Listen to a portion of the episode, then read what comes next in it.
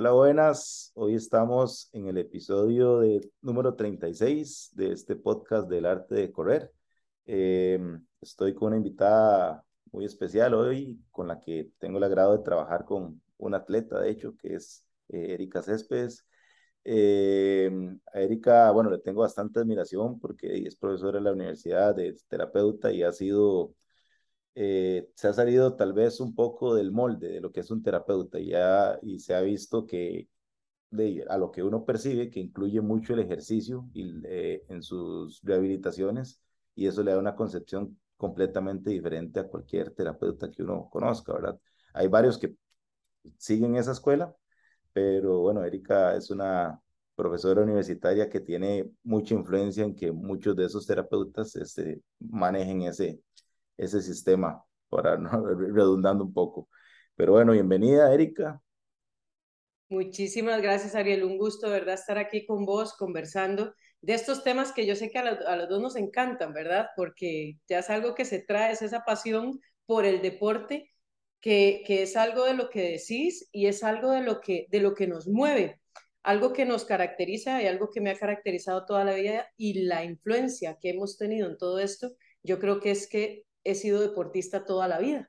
Entonces uno ve en el deporte una herramienta sumamente poderosa, y pues probablemente es que durante todos estos años que he tenido la oportunidad de compartir con cientos de estudiantes, uno intenta pasarles eso, porque eso es lo que uno trae de vida y ha visto lo valioso y la gran herramienta que es el ejercicio, el deporte y todo lo que es esta terapia en movimiento, que creo en ella 100%, y me siento pues muy honrada de estar aquí conversando con vos, con este tema que nos puso a los dos a estudiar y a leer extra.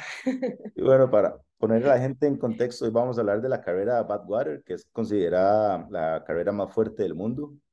¿Por qué la más fuerte del mundo? Porque empezás bajo nivel del mar y terminás en el punto más alto de Estados Unidos, por carretera, donde las temperaturas, en el Valle de la Muerte, donde las temperaturas pasan los 40 grados fácil, ¿verdad? Yo tuve la oportunidad de estar una semana antes de que Sandra estuviera por ahí. Visitamos con la familia los parques nacionales de ahí de California, y yo me bajé porque quería ver cómo se sentía, ¿verdad? Y yo decía, esto es inhumano, ¿verdad? Es una sensación extraña porque no es un calor como el de acá, tan húmedo, sino muy, muy seco, ¿verdad? Entonces... viene Sandra con esta idea de que quiere hacer Badwater, Sandra Mejía, y bueno, que me pidió un poco de ayuda. No tenía entrenador en ese momento, en la parte de cardio, ¿verdad? De parte de corrida. Solo tenía a Erika de entrenadora. Y obviamente uno como entrenador lo primero que hace es analizar las características, pero ya cuando te dice Badwater ya no hay mucho que analizar, porque es algo que uno ha escuchado y ha visto, ¿verdad? Como entrenador, y uno dice, ¡y mala, que me estoy metiendo! Y bueno, en las que nos mete Sandra cada vez, en las que nos mete Sandra. Entonces eso obviamente nos hizo, no podría ser un plan normal por las características de la carrera, y tenía que ser un plan visto desde otra perspectiva. Entonces ambos creo que tuvimos que leer bastante, y leyendo yo me encontré cosas que en investigaciones que la gente hace y me llamaba mucho la atención. Un ejemplo, estrategias muy ineficientes que habían. La gente conducía todo el día para ir a su trabajo, ida y vuelta, con el aire acondicionado puesto en caliente. Imagínate, esa era una estrategia.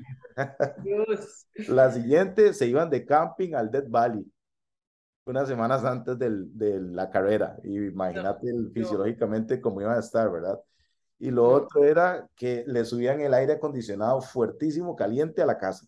Entonces, era un sauna a la casa todo el día, y imagínense si había familia, ¿verdad? Toda la familia. Sí, o sea, todos terminaron muy mal.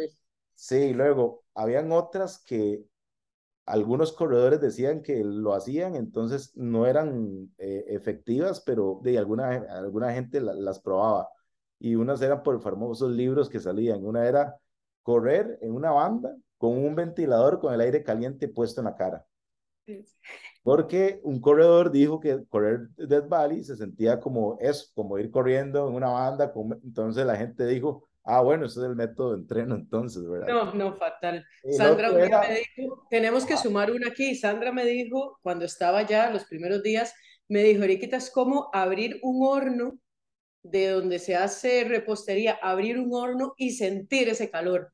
Entonces, esa podemos sumarla aquí a esta lista que me estás diciendo. Eso se siente, sí, cuando uno abre el carro, eso se siente. Y la otra que no tenía sentido, pero en algún momento sí, era correr con un exceso de ropa, plástico, al mediodía, salir uno de ahí todo empaquetado a correr, ¿verdad? Y con 4 suéteres, porque el objetivo fisiológico del entrenador quería subir la temperatura corporal y que sintiera lo que iba a sentir ahí. Pero bueno, es otro tema, eso, ¿verdad? Y bueno, efectivos fisiológicamente, estos son que fisiológicamente, como sabemos, no nos provocan ningún cambio positivo en el entrenamiento que necesitamos para esto. Y qué bueno que vos estudias y buscas este tipo de información, porque de verdad que usamos lo que la evidencia científica dice que es más efectivo. Y contales vos qué fue lo que hicimos. Sí, la evidencia científica, entonces, nos decía que habían 3 formas, o sea, 3 formas que sí servían efectivas, realmente efectivas para poder llegar bien a esa carrera. Y aparte de eso, rebuscando en metaanálisis, nos encontramos el protocolo para entrenar para esa carrera. O sea, era simplemente ser muy disciplinado con el protocolo que nos estaban dando, meter a Sandra dentro de ese protocolo, y ir haciendo que se cumpliera. Entonces, ¿qué servía? Meterse a un sauna, sí sirve, o sea, meterse regularmente a un sauna sirve, meterse a un jacuzzi después de correr sirve, ir a entrenar en lugares calientes sirven, y mezclar las dos sirve, o sea, correr e inmediatamente meterse a un jacuzzi.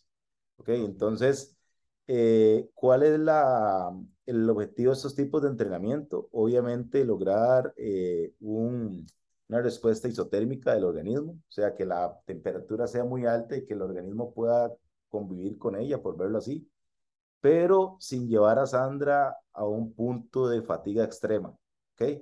Entonces, había un límite de tiempo que ella, según los libros, podía correr y que eran 90 minutos. Y después de esos 90 minutos podíamos meterla a un sauna, pero digamos, no podíamos decirle, bueno, hoy vamos a hacer un fondo de 3 horas y te vas a meter al sauna, eso no lo podíamos hacer. Entonces, no era que la evidencia científica nos decía semana 1, tantos kilómetros, no, eso no lo decía, pero nos decía entre semana, lo máximo que la puedes hacer, máximo son 90 minutos en el método de correr y calor. Entonces, eso era algo que ya manejábamos y de información. Y lo otro es que existían 4 tipos de... Había que dividir su entrenamiento en 4 tipos de entreno, por llamarlo así. Había un método que era el método isotérmico, otro que se llamaba el método isotérmico alternativo, que era un poquito más fuerte. El otro era un método de aclimatación. Y el otro era el método isotérmico, yo le puse rojo porque era los picos, por llamarlo así, lo que la gente llama pico. Ahí no tenía un nombre, se llamaba TDHA.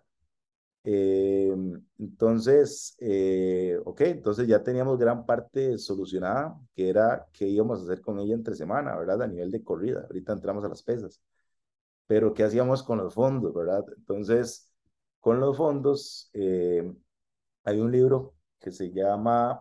de Dennis Flut, se llama Practical Math for Health Fitness Professionals, que bueno, yo ahí puedo dejar el link y si el que escuche esto quiere saber información.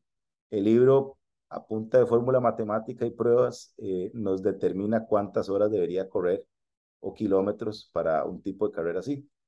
Y para esta nos decía que su fondo madre era de 80 kilómetros. Entonces, todo nuestro entrenamiento tenía que llegar a que Sandra pudiera correr un fondo de 80 kilómetros. Pero, voy a hacer un paréntesis y ahorita vamos a llegar a eso. Lo dejo claro, ella nunca corrió 80 kilómetros seguidos, sino que ahorita cuento qué hicimos en ese fondo madre. Pero bueno, a rasgos generales, esto fue lo que hizo. Entonces, se metió a 4 tipos de entrenamiento durante 16 semanas. Y en esas 16 semanas... Obviamente teníamos que hacer convivir la parte de cardio, conditioning, que yo estaba, bueno, más bien de cardio, de running, que estaba manejando conmigo, y Erika obviamente tenía que hacerse cargo de la parte de entrenamiento funcional. Me pregunta la gente en redes que si es un entrenamiento funcional lo que hacía, y obviamente en el manejo de cargas de ese entrenamiento durante esas 16 semanas para que no la afectara a ella en niveles de fatiga, porque la estamos exponiendo a un factor durante 16 semanas que no es normal, ¿verdad? Tiene un factor de calor. Pero, ¿cómo hiciste vos a nivel de cargas en esas 16 semanas? Ok, bueno, yo creo que aquí algo que tenemos que tener en cuenta primero, nosotros que prescribimos entrenamiento de fuerza para un atleta, nosotros no somos el director de la orquesta. Entonces, muchas veces nosotros al prescribir fuerza tenemos que...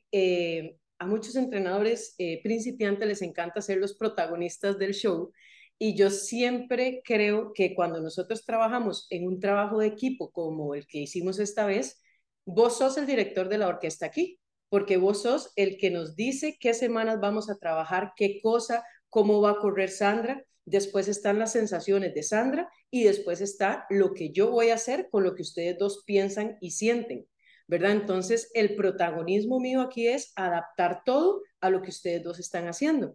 Y pues en este caso, el objetivo principal de un entrenamiento de fuerza de este tipo es evitar que Sandra se lesione. Porque si Sandra se lesionaba, un atleta en una preparación de estas se lesiona, sabemos que tu entrenamiento y tu semana naranja ya no va a ser naranja, va a ser ahí como un medio verde claro, la semana roja ya no va a ser roja, sino que va a ser naranja, entonces todo se cambia, ¿verdad? Porque si tenemos una lesión de por medio, todo cambia. Entonces, mira que el objetivo del entrenamiento de fuerza en esto, número uno, es prevenir lesiones. Número dos, prevenir que se vaya a lesionar en la competencia. Y número tres, entender cómo funciona el cuerpo de ella y cómo se va adaptando a todo lo que estamos haciendo. Entonces, aquí, bueno, pues como lo coordinamos con vos, fue súper fácil para mí, porque vos me mandaste la semana naranja, las características que tenía, qué querías trabajar, qué necesitábamos y el objetivo principal. La semana amarilla también, qué queríamos hacer en esa semana amarilla. Me diste todos los objetivos, entonces para mí eso fue realmente fácil. Entonces, por ejemplo, en lo que eran las semanas naranjas, ahí hacíamos como un entrenamiento un poco más de fuerza específico. ¿A qué me voy con fuerza específico? Pues si le quieren llamar entrenamiento funcional, podemos llamarle entrenamiento funcional, pero yo le llamo entrenamiento específico porque no usamos máquinas para empezar, porque Sandra va a correr, necesita toda la cadena muscular, necesita aprender a generar fuerza sobre su pie, y no sentada, necesita fortalecer su espalda, su cuerpo, todo. Entonces, esta semana naranja, lo que nosotros hicimos fue prescribir ejercicios de fuerza principalmente en una pierna, que claramente integraran todo el cuerpo, y el volumen sí fue cambiando semana a semana, porque aquí viene mucho lo que es la autorregulación, y yo creo que aquí es donde Sandra y yo ya llevamos tantos años trabajando juntas, que yo les ayudo con la parte de fuerza, que yo ya la conozco muy bien. Entonces yo ya sé qué reacciona bien Sandra a un programa, qué no reacciona bien a un programa. Entonces ese conocimiento atleta, corredor, es sumamente importante. La semana naranja, entrenamiento de fuerza. Nos manteníamos siempre entre 10 repeticiones, 15 repeticiones talladas, porque sé y he visto que Sandra con menos de esas repeticiones se golpea mucho muscularmente. Y si hacemos más, también se golpea mucho muscularmente. Y yo no la podía golpear muscularmente en el gimnasio porque después tenía que ir a correr. Y si quedaba hecha una desgracia del entrenamiento de pesas, yo planifiqué mal. Yo me pasé en algo porque después lo tuyo no lo iba a poder hacer. Entonces, ahí eso es sumamente importante. Eso fue las semanas naranjas. Y en la semana amarilla sí tuvimos, perdón, la semana naranja un poco de fuerza básica, y aquí teníamos un entrenamiento metabólico para subirle la temperatura. Entonces, primera parte, una fuerza básica, muy importante, y luego por 15, 20 minutos al final del entrenamiento, un entrenamiento cardiovascular intenso, muy anaeróbico, para subirle la temperatura, porque después tenía que ir a jacuzzi o sauna, o algunas veces a correr, porque era lo que vos le habías mandado. Entonces, esas semanas naranja eran así, y las semanas amarillas era más fuerza enfocada, más fuerza sin ese componente metabólico para conectarnos con lo que vos estabas haciendo. Pero la gente pregunta siempre que hasta cuándo dejo las pesas durante toda la fase de entrenamiento. En esas 16 semanas, ¿cuántas semanas no hizo Sandra entrenamiento de fuerza? No, siempre hizo. Me parece que las semanas, los fines de semana que se fue a hacer aclimatación y que estuvo lejos, pues tal vez un día no hizo, pero nos mantenemos siempre haciendo pesas. Lo que cambiamos es el volumen, la intensidad, porque la semana del 4 de julio y la semana antes, ella hizo entrenamiento, pero con unas cargas muy bajas, porque ahí lo que ya buscamos es activación, una activación muscular, no una destrucción muscular, porque en algunas etapas del entrenamiento tenemos que destruir el músculo para que se recupere en exceso, y ahí es donde después descansa, y ahí seguimos ese proceso siempre. En estas etapas, nosotros bajamos cargas en las pesas porque ella va a ir subiendo la carrera, pero no queremos perder el estímulo de fuerza. Entonces, hasta la semana antes que ella estuvo allá, hizo ejercicios con peso corporal, movilidad, y siempre se mantuvo haciendo ejercicios de fuerza. Me sé la respuesta, pero quiero escuchar la de parte tuya. ¿Qué pasa si ella suelta las pesas del gimnasio 3 semanas antes de la carrera? Ah, no, se nos va todo atrás. Se nos va todo atrás. Y número uno, Sandra, igual que todas las personas que corren, empiezan a perder masa muscular. Y recordemos que la masa muscular son los estabilizadores dinámicos de una articulación. En las articulaciones tenemos los estabilizadores estáticos, que son los ligamentos, los tendones y todas las estructuras pasivas que reciben carga, y tenemos la parte muscular. En la carrera, la estabilización y la absorción de cargas tiene que darse con los músculos. Porque si usted empieza a absorber cargas con ligamentos o tendones, es donde se lesiona. Entonces, si usted le quita ese estímulo del músculo 3 semanas antes, el cuerpo va a empezar a absorber cargas con ligamentos, tendones, articulaciones, y es donde se lesionan. Entonces, por eso es que siempre mantenemos el entrenamiento de carga, de fuerza, en diferente intensidad dependiendo de la etapa.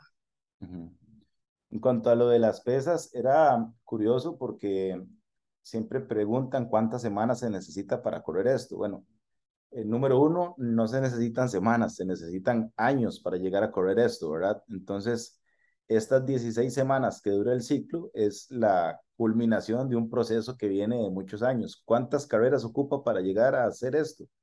Yo creo que necesita muchas carreras, unas 10 carreras de 100 millas por lo menos, haber corrido una multietapas, porque tenés que aprender a correr de noche y de día. No sé, no es algo que uno se le ocurra hacer en 2 años y ya lo pueda hacer. Posiblemente sí lo pueda hacer, pero el costo va a ser altísimo, ¿verdad?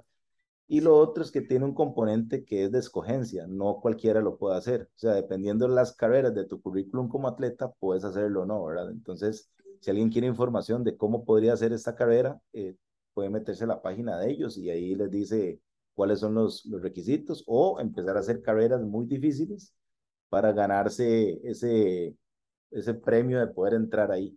Y pero un dato fue que Sandra, hace unos años, ella intentó aplicar para hacer esta competencia y le dijeron que no.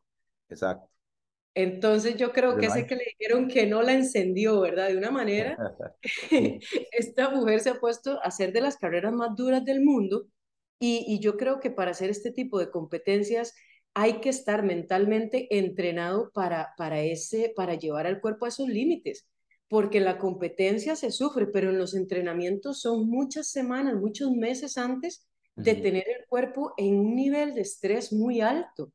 Y si la persona no se conoce en este tipo de competencias, le va a dar cabida a muchos errores. Entonces, por eso esta experiencia que estás hablando a mí me parece pero extremadamente necesaria para este tipo de competencias, porque la gente se puede morir haciendo esto. Si nosotros nos equivocamos con la planificación, se puede morir nuestro atleta, porque las condiciones es que no son para nada con la vida, ¿verdad? Sí, de hecho, tuvimos en el proceso un desorden ahí hormonal debido a unos exámenes ahí que tuvimos que hacer un ajuste en el plan, pero es que sabíamos que iba a pasar por eso, hasta la misma literatura nos lo decía. Lo que había que hacer era controlarlo, que no se volviera algo crónico, ¿verdad? Y lo pudo controlar bien, pero sí, tampoco fue que el ciclo fue perfecto, ¿verdad? No es que el protocolo no uno lo aplica, pero va cambiando en el tiempo. Entonces, es que yo creo que eso es algo muy importante, que es lo que nosotros cada vez nos estamos apegando más en el entrenamiento, que lo hace más difícil, que son tomas de decisiones dependiendo cómo se siente la persona, ¿verdad? La autorregulación. Entonces, muchas veces ella me decía, estoy muy cansada, me siento así. Entonces yo le decía, ok, cambia este ejercicio por este, hagamos esto, bájale, o estos cambios diarios, que no es salirse de la planificación, porque tenemos un plan, pero sí es modificar todo para que el cuerpo no colapse o para que la mente no colapse. Uh-huh. ¿Verdad? Porque no sé si algunas veces, a mí me hace una gracia a ella, porque a veces siempre tiene su momento de berrinche, ¿verdad? Los momentos de berrinche que la hacen como liberar esa frustración de que se siente muy cansada, pero nosotros sabemos que es normal, pero ese cansancio no nos puede jugar en contra, sino que si está ella de verdad demasiado cansada, hay que analizar qué podemos cambiar para que el cuerpo otra vez pues arranque.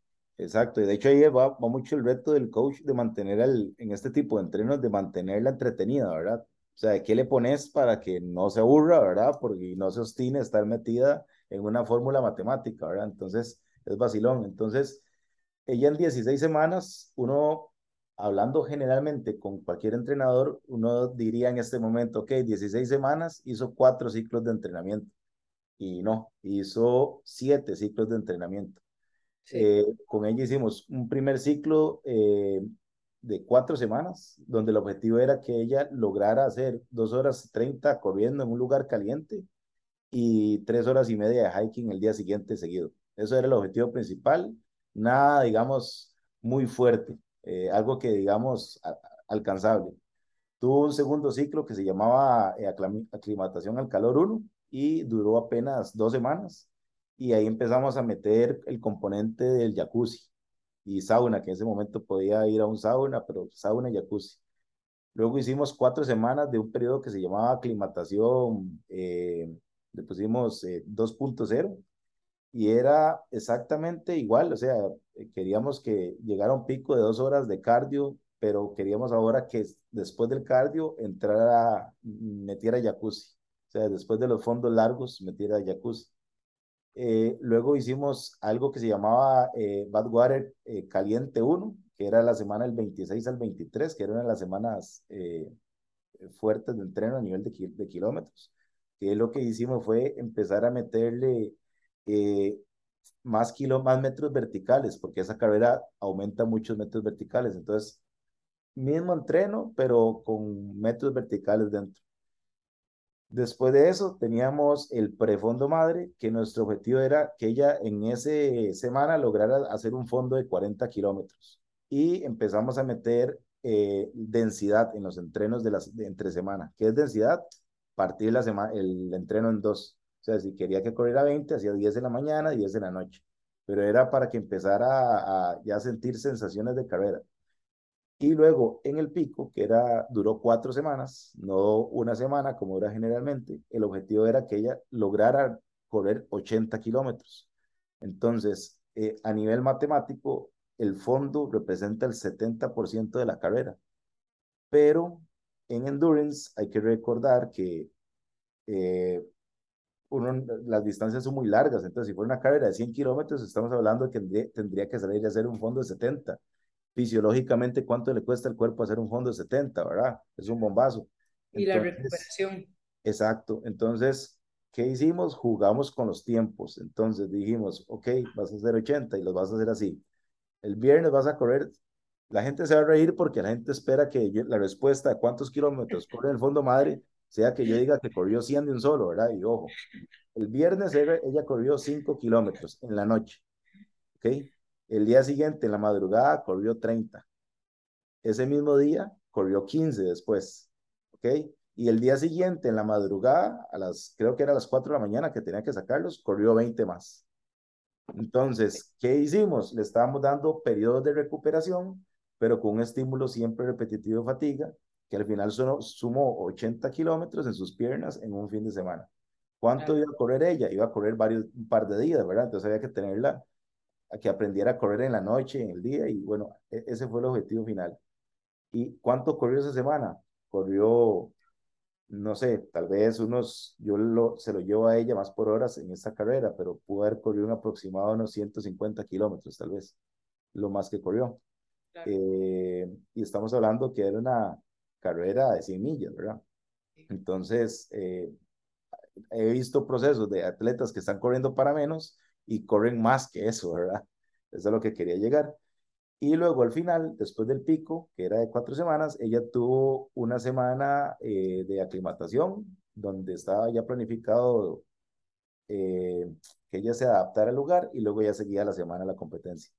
Pero sí, solo fueron 7 microciclos distribuidos en las 16 semanas de entrenamiento. Y en esos 7 microciclos iban también, supongo que 7 microciclos de fuerza, ¿no? Es interesante lo que sucede aquí. Me gustaría responderte que sí, pero vieras que con Sandra no lo puedo hacer así, porque con ella tengo que mantener una base muy estable de ejercicios. Entonces, aquí yo tenía que dejar mi creatividad de lado, porque a mi atleta aquí no le sirve la creatividad mía y que yo me ponga súper creativa, hacerle cosas chivísimas, porque pues la conozco bien y sé que esos cambios de entrenamiento tan drásticos en ejercicios la golpean mucho. Entonces si hubieron cambios en lo que era número de series y número de repeticiones, probablemente en las semanas, para seguir provocando adaptaciones, pero no en cambio de ejercicios, que es algo interesante. Entonces yo le digo a ella, a ver, esto es lo que necesitamos hacer, no lo que te gusta hacer, porque yo ya sé que le gusta a ella y que no le gusta, y muchas veces tenemos que hacer una comunicación muy clara con nuestro atleta, de decirle esto es lo que necesitamos, y aparte que ella ya sabe que si me pongo creativa, se arratona un montón del gimnasio y no va a poder correr ni cumplir lo tuyo. Entonces, nuestros cambios fueron en series y repeticiones. Ejercicios, fue la misma base de ejercicios durante toda la etapa, cosa que es interesantísimo de que no se aburra. Pero si la persona sabe por qué lo estamos haciendo, para qué lo estamos haciendo y por qué tiene que ser así, se pegan al objetivo. Entonces, yo creo que es tan importante esa comunicación de que ellos sepan por qué eso está ahí, para qué, porque así se nos pegan al objetivo. Entonces, esos cambios, en este caso, lo manejé así. Sí, y la parte de la temperatura, o sea, ¿dónde corría en calor? Obviamente para eso fue fácil, simplemente en Google buscamos cuáles eran los lugares más calientes de Costa Rica y esa lista de 10, 15 lugares, ella la tenía, entonces tenía que tratar de sus fondos hacerlos ahí. A San José lo que le queda más cerca es Orotina, que llega a una temperatura de 37 grados. En Atenas, que está en Alajuela, está a 34 grados más o menos. En Grecia, Valle Central, eso llega a 34 grados también.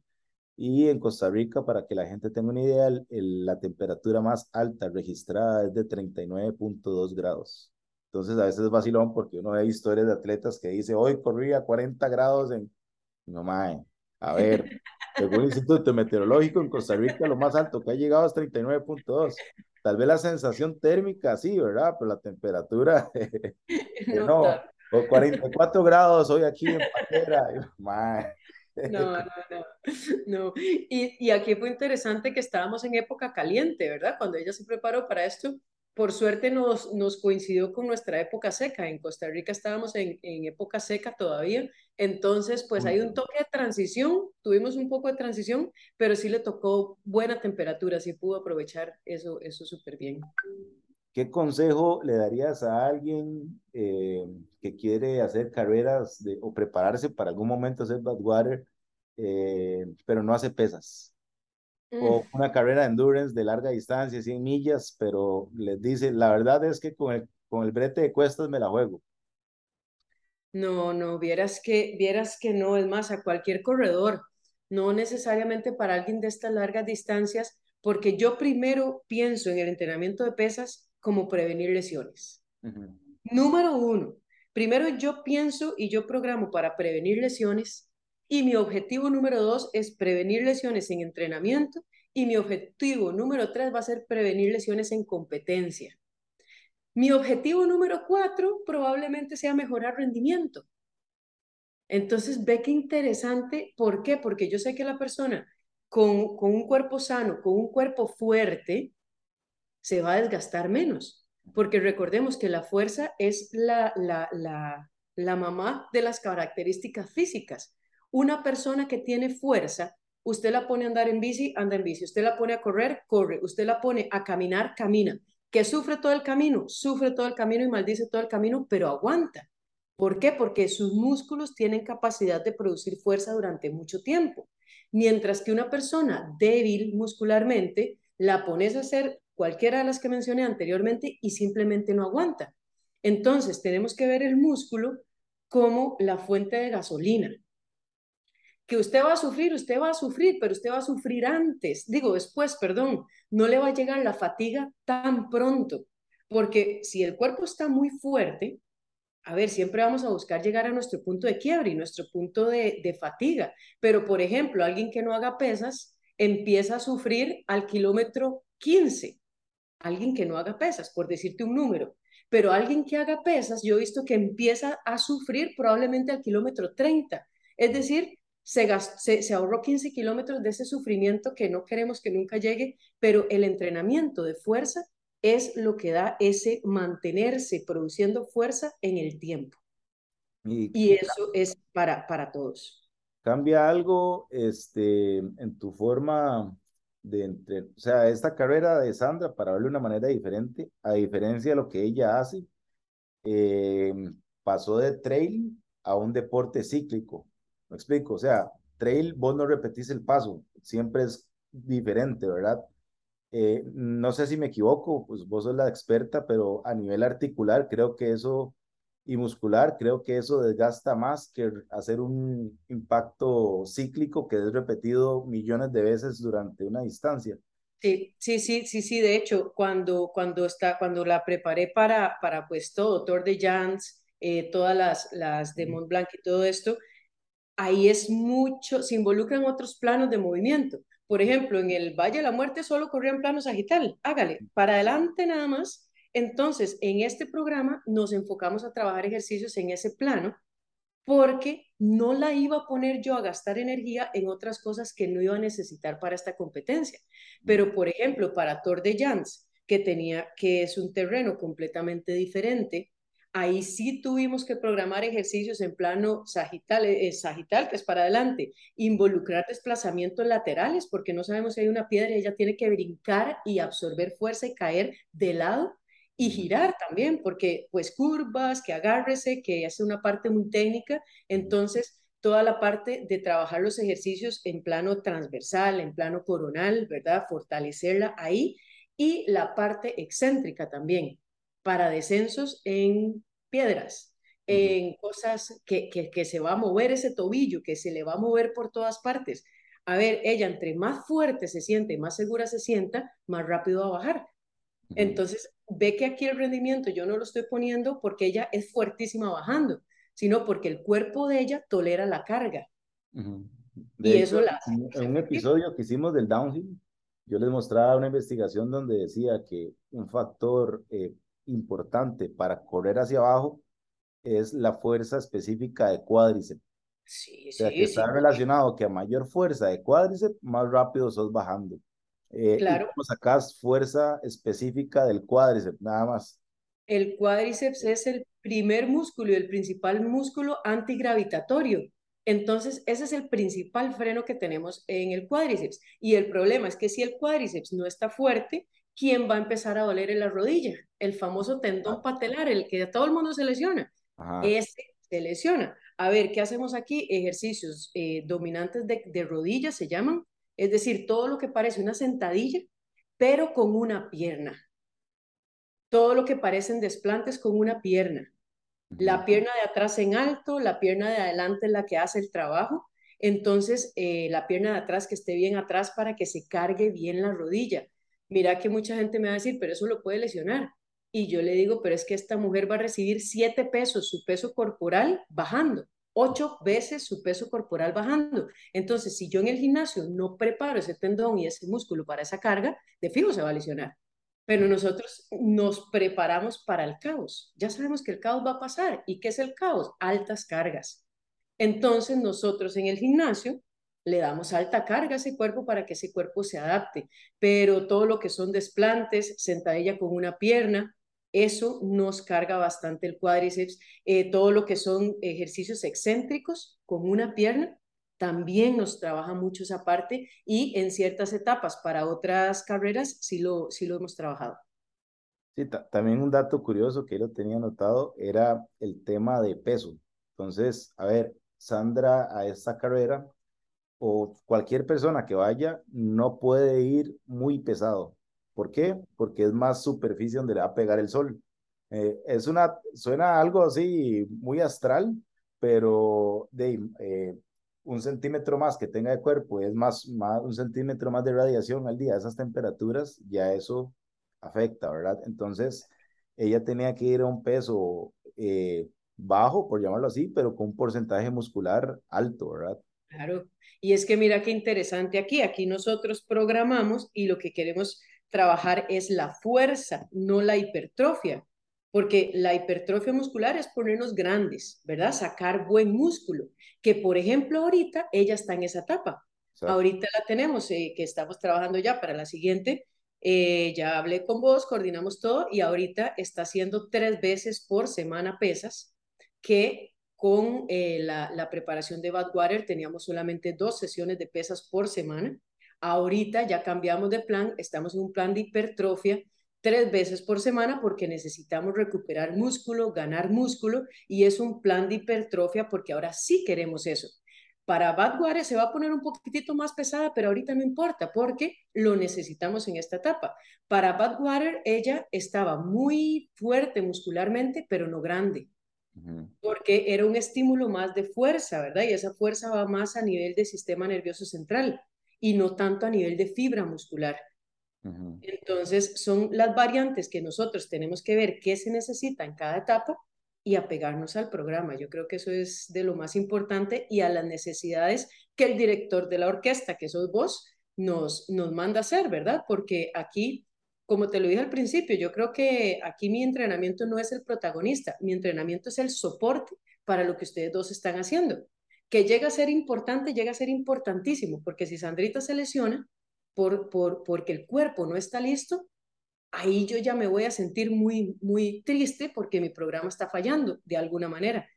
Entonces, mira que es un trabajo en equipo tan importante donde cada uno se apega a lo que vos, director de orquesta, pues nos mandás en cada etapa.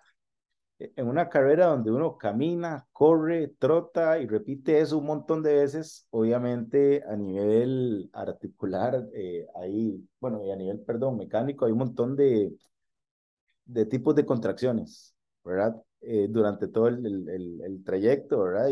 Y usás diferentes músculos, sino reclutas diferente porcentaje de cada músculo durante el trayecto. Entonces, en resumen, lo que quiero decir es, en la parte de entrenamiento de fuerza, vos tomabas eso en cuenta, o sea, tenía ejercicios isométricos, ella hace ejercicios, no sé, de potencia.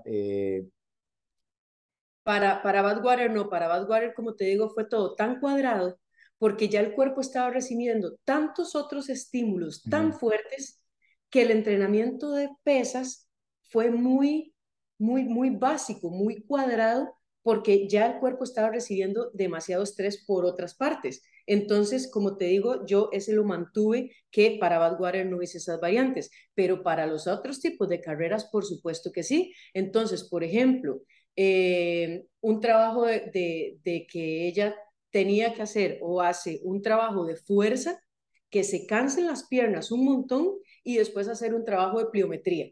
Brincar o correr, o hacer cualquiera de las máquinas estas del diablo que dice ella, donde de verdad tiene que poner a trabajar el músculo con carga y con fatiga, porque eso es lo que ella le va a tocar muchas veces en la competencia. Entonces, trabajamos saltos, interesante, con una pierna, ¿verdad? Casi nunca se hace nada con 2 piernas, que eso es alguno de los errores que muchas veces se comete en este tipo de planificaciones, porque ella corre con una pierna a la vez en contacto con el suelo. Entonces yo necesito que el core de ella se conecte con esa pierna, con esa cadera, con esa rodilla, con todo, porque ella necesita ser muy efectiva con una pierna. Y si yo siempre la trabajo con dos piernas, ve que el core va a trabajar de manera diferente y nunca se acostumbró a la forma en que ella corre. Uh-huh. Entonces, para el entrenamiento de fuerza se utilizan principalmente trabajos en una pierna y en posición asimétrica, es decir, una pierna adelante y otra atrás. Uh-huh. Esas son las predominantes. Ahorita que estamos en etapa de hipertrofia, sí tiene ejercicios con dos piernas. Uh-huh. Pero ve que cambia. Entonces, en las etapas de explosividad hay carreras que ella dice, voy a hacer una carrera corta, ¿verdad? Y son 80 kilómetros o algo así. Y es que Sandra es otra cabeza, ¿verdad? Ella dice que va calentándose al kilómetro 30 o que al kilómetro 30 o 40 se va sintiendo bien, ¿verdad? Entonces, muchas veces lo que hacemos a ella es fatigarla con fuerza y luego que provoque el gesto de carrera, porque pues es la única forma de que el entrenamiento de fuerza se nos vaya a hacer efectivo. Y lo último, me preguntaban también sobre, varias preguntas sobre la alimentación. Bueno, yo no soy nutricionista, Erika, su formación sabe de nutrición, pero tampoco es nutricionista. Sandra tenía su equipo, bueno, su nutricionista aparte, y sí, yo no me atrevo, digamos, a meterme en ese campo. Creo que sería más bien como para invitarla un día a ella a un episodio y hablar sobre esto, pero sí, no tendríamos que decirles de parte mía, por lo menos. No sé si vos... No, es que yo creo que nosotros somos tan profesionales en lo que hacemos que uno sabe lo que no sabe y lo que puede llegar a recomendar, ¿verdad? Porque yo sé que vos sabes mucho de nutrición, yo también sé de nutrición, pero yo no me voy a poner a hacerle un plan de nutrición a Sandra para esto, ni a opinar del tema, porque ya es otro profesional a cargo, y pues ahí está lo que nos hace profesionales en lo que hacemos, ¿verdad? De respetar el trabajo de cada persona, pero sí es otro tema por aparte, es otro mundo por aparte, la alimentación, y sumamente importante, no solo para competencia, sino los meses antes. Toda la preparación aquí es la parte de fuerza, la parte de carrera, la alimentación y la recuperación.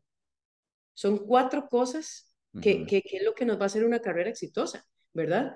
Y ya en este tipo de carreras yo le pondría una quinta parte, que es la potencia mental de la persona, la capacidad mental de la persona de mantenerse, de resistir el sueño, de resistir alucinaciones, de resistir correr en la noche con frío, con calor, cansado, alucinando, como sea. Uh-huh. Ahí se necesita una mente muy fuerte, y de verdad que yo los admiro muchísimo. A mí me encanta esto y me encanta ver las preparaciones, porque es que son cuerpos increíbles, son personas increíbles, y lo que llegan a hacer es simplemente rompiendo lo que sabemos que el cuerpo humano puede hacer, como pasó en esta competencia con Sandra. Sí, de tip de nutrición, tal vez de suplementos, lo que dice la evidencia científica, y que sí podría atreverme a decirlo por acá, es que la creatina se ha visto que en carreras con mucho calor es efectiva, hacer ciclos de creatina. Pero no recuerdo, sería irresponsable decir cuánto antes hay que tomarle y todo eso. Mejor buscar fuentes confiables para investigarlo, o una buena nutricionista que les pueda ayudar también. Totalmente de acuerdo. De fijo, si se ponen a hacer este tipo de eventos, necesitan asesoría nutricional, y algo muy importante, no una nutricionista que sea nutricionista generalista, sino una nutricionista o un nutricionista que ojalá haga deporte también, y que ojalá conozca el deporte muy a fondo, porque no es el mismo feedback que te va a dar un nutricionista. Aquí no le estoy quitando el trabajo a nadie, pero es lo que yo le recomiendo a la gente. Que sea un nutricionista que conozca el deporte, que conozca las sensaciones, que conozca cómo se siente el proceso de entrenamiento, que no te vaya a decir cosas que sabes que no te van a funcionar, porque son cosas muy específicas, y sí tiene que ser un nutricionista especialista en el campo. Sí, completamente de acuerdo. Muchas gracias, Erika, por sacar el ratito. La verdad se me pasó bastante rápido. Cuando uno habla de lo que le gusta, el tiempo vuela, ¿verdad? Sí, se nos fue. Aquí es que aquí nos pueden dar, ¿verdad?, muchísimas horas hablando, porque es súper entretenido. Muchas gracias, y la gente que nos va a escuchar, porfa, compártanlo a amigos que corran en endurance, trail, quieran hacer este tipo de carreras, para que tengan un poquito más de información básica de qué podrían hacer. Y bueno, compartan toda esta información de valor con todos sus amigos, si ustedes corren también. Y también hay 35 episodios antes con temas de todo tipo y especialistas de todo, donde pueden escuchar y darse un poquito ideas de todo el trasfondo que hay detrás de correr. Pero muchas gracias. Muchísimas gracias a vos por, te lo quería agradecer, por de verdad traer tanta ciencia al entrenamiento. De verdad que admiro mucho tu trabajo, me gusta mucho tu trabajo porque sos un estudioso. Y yo creo que para hacer la diferencia y de verdad para llevar a las personas por buen camino, hay que estudiar y vos sos de esos y eso a mí me encanta. Entonces yo creo que por eso trabajar con vos me es tan sencillo, porque pues nos adaptamos al plan y estudiamos, y eso al final es seguridad para nuestros clientes y para la gente que trabaja con nosotros. Entonces muchísimas gracias por dejarme ser parte de este equipo de trabajo y pues nada, vamos por más. Buenísimo, gracias. Hasta luego.